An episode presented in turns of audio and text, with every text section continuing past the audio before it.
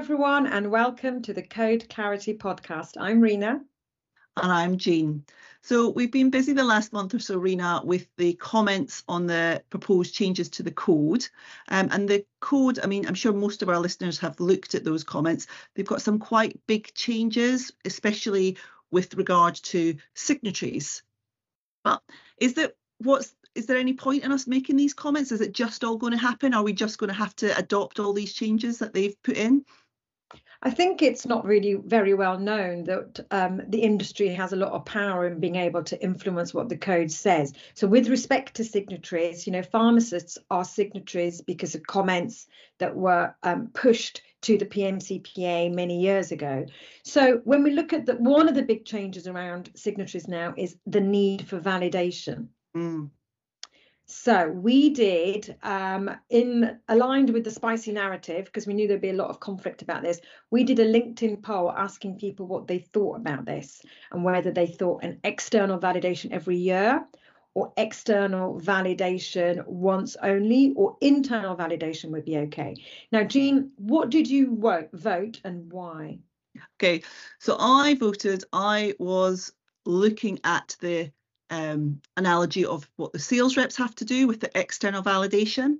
And so I think that if there's an external validation once, which provides that basic standard of code knowledge, there's a lot of um, medical signatories that might come into the industry that are very good clinically, but we, they need that code compliance knowledge. So get that. But then I don't think it needs to be done every year externally. I do think it needs to be done continually every year internally. So I think once they've demonstrated that you know the kind of the, the standard across the industry so that everybody is working to the same standard because i think that's something we find at the moment is that different companies have different standards on how they validate or approve who can be a signatory. So you've got that, that baseline across the industry, but then as with sales reps, it is the company's responsibility to ensure that those individuals are continually trained on the product area that they're working in, any new updates, and everything else. So that is how I voted. Rina, I'm sure you disagreed with me. What, I did, did I do, vote? I did all of that. Yeah. So um, the reason I approached the ABPI about this is because I sort of said to them, when you when you actually distill down the nature of complaints and the cause of breaches, you cannot get away. It is approval teams, and when you look at who's the accountable person for these breaches, it is the signatory. And I don't mind being controversial there and the signatories up in arms about it because that that is the truth. And so to me, it is completely insufficient to train a signatory once. And the reason I can genuinely say this is because during my time at Complement, I probably trained in the region of 600 signatories. And whilst they were all good at the beginning and they all passed, I've come across some of them after a few years, and that knowledge has dipped. And it's and it's disappointing mm. actually to see that. So from my like real lived experience, I feel it's necessary to exactly the same points as you said, external because of consistency, take away all the kind of, you know, uh, company specific, but maintaining needs to be annual. I like what someone's comment was, I think it was Stuart on LinkedIn had said, maybe it should be aligned with when the code changes. And I thought, well, that's quite a nice compromise actually. So if the code changes every two years, maybe it should be aligned with that.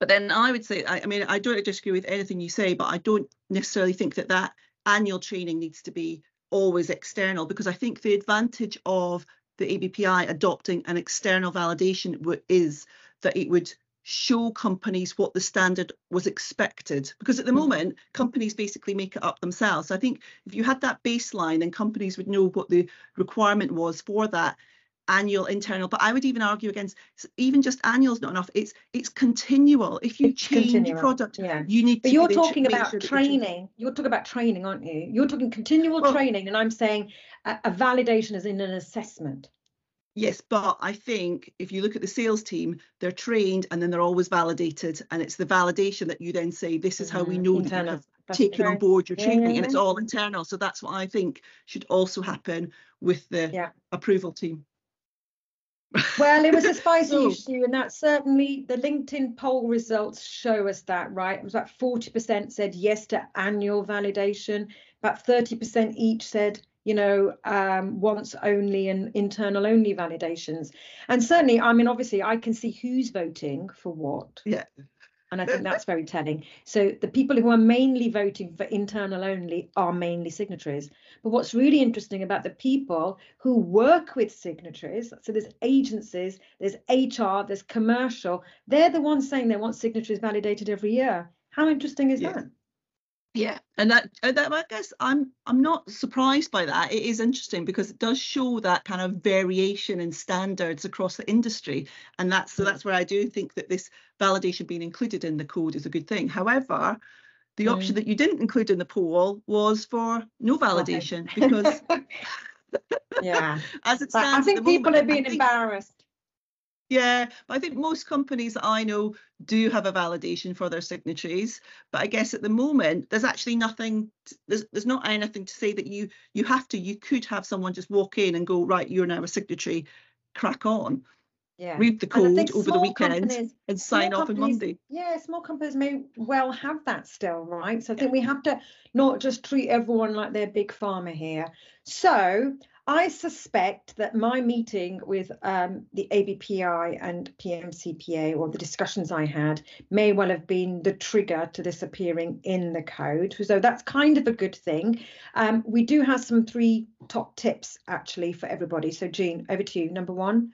Yeah, so I would say the first thing is that at the moment it looks like this validation is going to be in the code. So you need to be thinking now, um, what does that look like for your company? So do you have a validation already for your current signatories or your future signatories? Um, think about what are your standards for how you would validate if you don't already have it. Okay, so number one is plan. Number two, I would say tasks. And the tasks you need to be thinking about is creating your validation, communicating that out to everybody who's going to be validated, and then documenting the results of that. And maybe, you know, as part of number one's plan is that you're also documenting the people who have failed that validation and what you've done with them. And then the last top tip. Uh, the last one would be comment, comment on the code. So if you've got um, an opinion list, people have opinions as the response to the poll showed. So, you know, if you don't comment, if you don't make your voice heard, changes won't happen. So please do take the opportunity to, to comment on the code. Yeah, exactly. Thanks everyone so much for listening.